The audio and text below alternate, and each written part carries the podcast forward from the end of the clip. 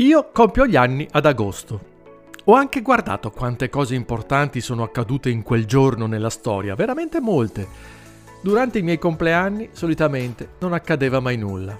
Ad agosto si sa, gli amici vanno in vacanza e se ad andarsene sono anche quelli a cui tieni di più, la voglia di far festa ti passa in fretta.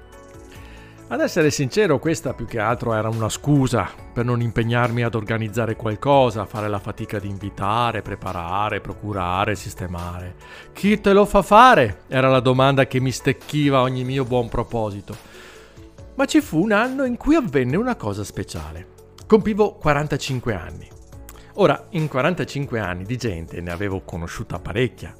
Star lì a vedere chi c'era e chi non c'era era troppo per me. Così, quel pomeriggio ho inviato 6 sms, non c'era WhatsApp all'epoca, a 6 amici con scritto: Se vuoi, ci vediamo da me stasera per il mio compleanno. Io porto le angurie, tu avvisa gli amici. Sapete quanta gente è venuta? Provate a dire.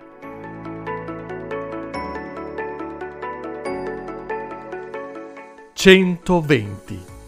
Grazie al cielo avevo un gran bel giardino. C'è stata la moltiplicazione miracolosa delle angurie, la trasformazione dell'acqua in vino, Fanta e Coca-Cola e dal frigo continuavano ad uscire dolci e stuzzichini come non ci fosse un domani. Indubbiamente è stato molto, molto, molto bello. Ad un certo punto, da dietro la finestra della cucina, mentre cercavo un coltello, mi sono messo a guardarli. Certo, li conoscevo tutti, ma alcuni proprio non me li aspettavo, come dire, non sarebbero stati nella lista. Però, a guardarli tutti insieme, vedevo che in quel momento quella folla era una comunità. Non c'erano gruppetti. Le persone scivolavano tra un capannello e l'altro con grande disinvoltura. Qui cantavano, li mangiavano e poi con altri giocavano. È vero, non li avrei definiti tutti amici miei però sì, erano la mia comunità di quegli anni e dovevo riconoscerlo. C'era un legame che mi stringeva a loro.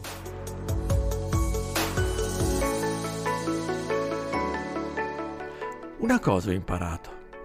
Ciò che mi riguarda, anche le più personali come un compleanno, una malattia, una vittoria, non sono mai solo mie, ma appartengono anche ad altri, entrano nella loro storia sigillano un'alleanza. Quando si è giovani come voi, il rapporto con chi ci sta attorno è una continua lotta.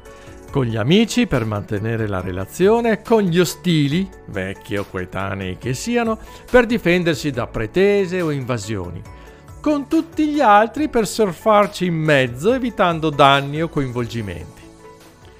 Crescendo è ancora una lotta, ma che chiede la resa al dato di fatto che gli altri sono la comunità con cui vivi, presenze indispensabili perché tu possa mangiare, curarti, lavorare, proteggerti e anche divertirti, crescere, imparare.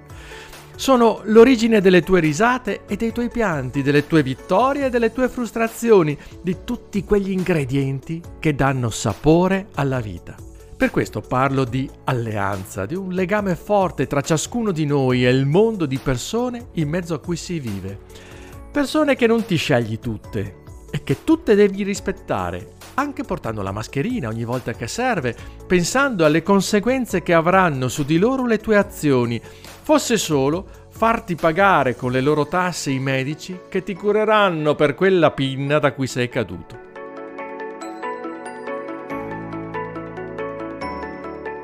Anche gli apostoli si erano chiusi in casa, mettendo un muro e una porta tra loro e quel mondo di devoti da cui si sentivano traditi.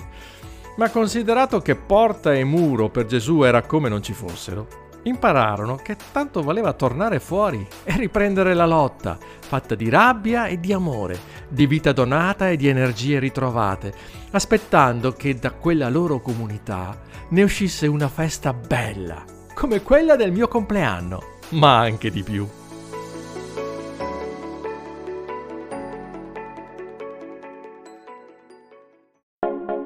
Iscriviti al canale podcast di Chissà chi sei.